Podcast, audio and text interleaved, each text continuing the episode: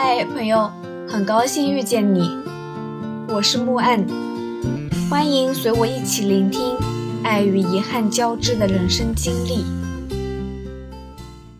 晚上十点钟离开昆明，坐火车去大理，车票才六十四块钱。我再次感叹，那些年花在交通上的费用真的很低啊！旅行第四天，在大理开启美好体验。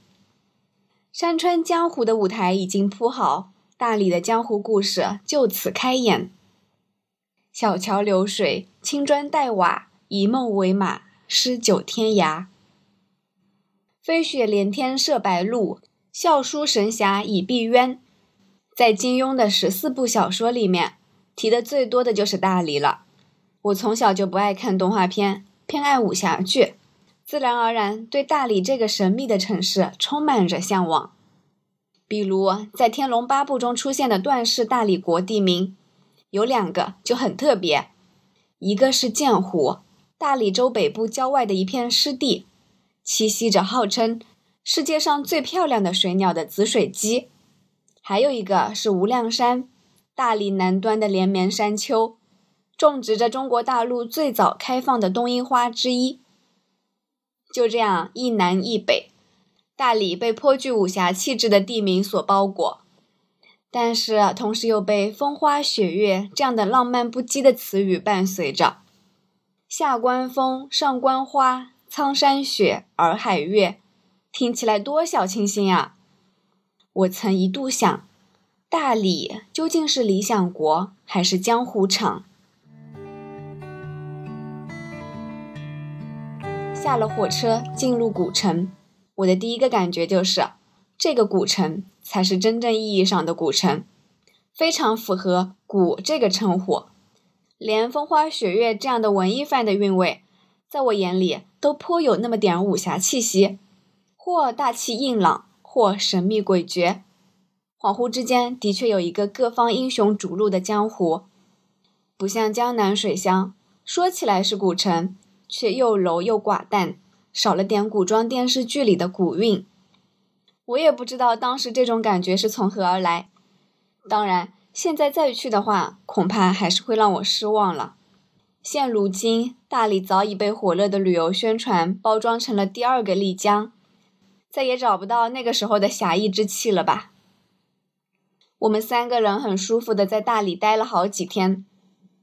大理的美并不在熙熙攘攘的景点之中，所谓的三塔、蝴蝶泉、苍山国家地质公园、天龙八部影视城，这些都是不足以打动人的，都没有黄昏时节的回民街上下坡来的迷人。我和同学居住的民宿是一家非常普通的农家小屋，一对非常朴素的大爷大妈开的小客栈。每天从古城返回去的时候，就要经过那条长长的坡道。我和贝贝、佳丽三个人，一人一个帆布包，包里装了七七八八各种小吃，一路走一路吃。在坡道上从上往下看，可以看见远处的洱海，海面层叠的山峦，还有大片的田野和白族民居。从下往上看，蓝天白云下。苍山翠绿雄伟，十九峰尽收眼底。有一天，太阳还没落山，路上一片昏黄。走在那条小路上，仿佛有一种天然的屏障，把远处的嘈杂和喧嚣自动隔离，四周一片静谧温柔。那时候心想，要是能在这里住上个十天半个月，那可太完美了。十月中下旬，已经不是大理旅游的旺季了。我们住的民宿客人不多，三层楼的房屋，除了我们，只住了一对情侣。于是非常荣幸地霸占了主人家的几辆自行车，省下了一笔租车费。大理每天天气都很好，我们可以骑自行车，顺着洱海东面蜿蜒延伸，一路骑行。站在路边向洱海望去，苍山为底，洱海为末，开阔如画的景色一览无余。期间还遇到了四个八零后男青年，他们四个人骑了四辆电动车，骑得飞快，还时不时的在边上给我们加油打气。到最后，脚踩的到底跟不上电动的，我们三索性放弃了自行车，坐在他们几辆电动车后座环游洱海。现在一听到八零后，第一印象就是三四十了吧，中年油腻大叔了吧？其实，在那个时候，他们也还年轻，刚刚大学毕业，趁着阳光正好，结伴出游。最近西安地铁事件真的是令人发指，很多网友都在发表自己对西安的不良印象。我倒是对西安的第一印象不算很差。因为在大理遇到的这四个西安人都挺好的，不知不觉就到了一个飘在水面上的公园——洱海公园。那里既没有商店，也不收门票。坐在公园的长廊里，眺望无边澄澈干净的湖水，偶尔天空有几只红嘴鹰飞过，低头看自己的身边，碧绿的菱角随着水流的波动起起伏伏，成了一首歌谣。我们几个人租了小船逛洱海，和苍山的巍峨和雄壮不同，洱海更多的时候是安静的，可以在这里听着哗啦哗啦的水声，自由安静的放空。这个时候一定不要忘记抬头望望天空，洱海独有的透彻艳丽的蓝天白云，远处水天一线之间，仙境一般，净白的像清澈的棉花一样柔软的云。一团一团移过来，然后变成丝状，慢慢散开去。那是一种杭州无论如何都看不到的天空。在回到古城的时候，夜幕降临，短暂的友谊很快就分道扬镳。那是我第一次感受到路上的真诚，就像大理的风一样朗爽，洱海的水一样澄澈。这也几乎奠定了我以后很多次出行的一个基调。在我二十岁的时候，在我二十岁左右，很多时候我外出坐车都是精神高度紧张，左顾右盼，生怕出点什么意外。有人问路搭话，也大多言简意赅，能一句话解决，就绝对不说第二句话。但是路走的多了，在外经历的多了，慢慢的、慢慢的，就褪下了那身僵硬的壳。可能是因为足够幸运吧，在外那么多次，一直都平平安安，无灾无难。但是，走在马路上还能遇到从天而降的水泥桩子呢。我每次出行都是会买意外险的，再没钱的时候也买。反正宁可少喝杯奶茶，也别省保险的钱。一般游客都会在大理人民路走一走，但是我要说的是。晚上十一点的人民路，此时此刻夜深，灯光静谧，褪去白天的繁华和行色匆匆，显得格外迷人。有趣的人会来这里买东西，有故事的人会来这里卖东西，一买一卖，时间就这样流走。每个人在灯光下都显得格外的温暖。如果你没有逛过晚上十一点的人民路，那你的大理。绝对不是我去的那个大理。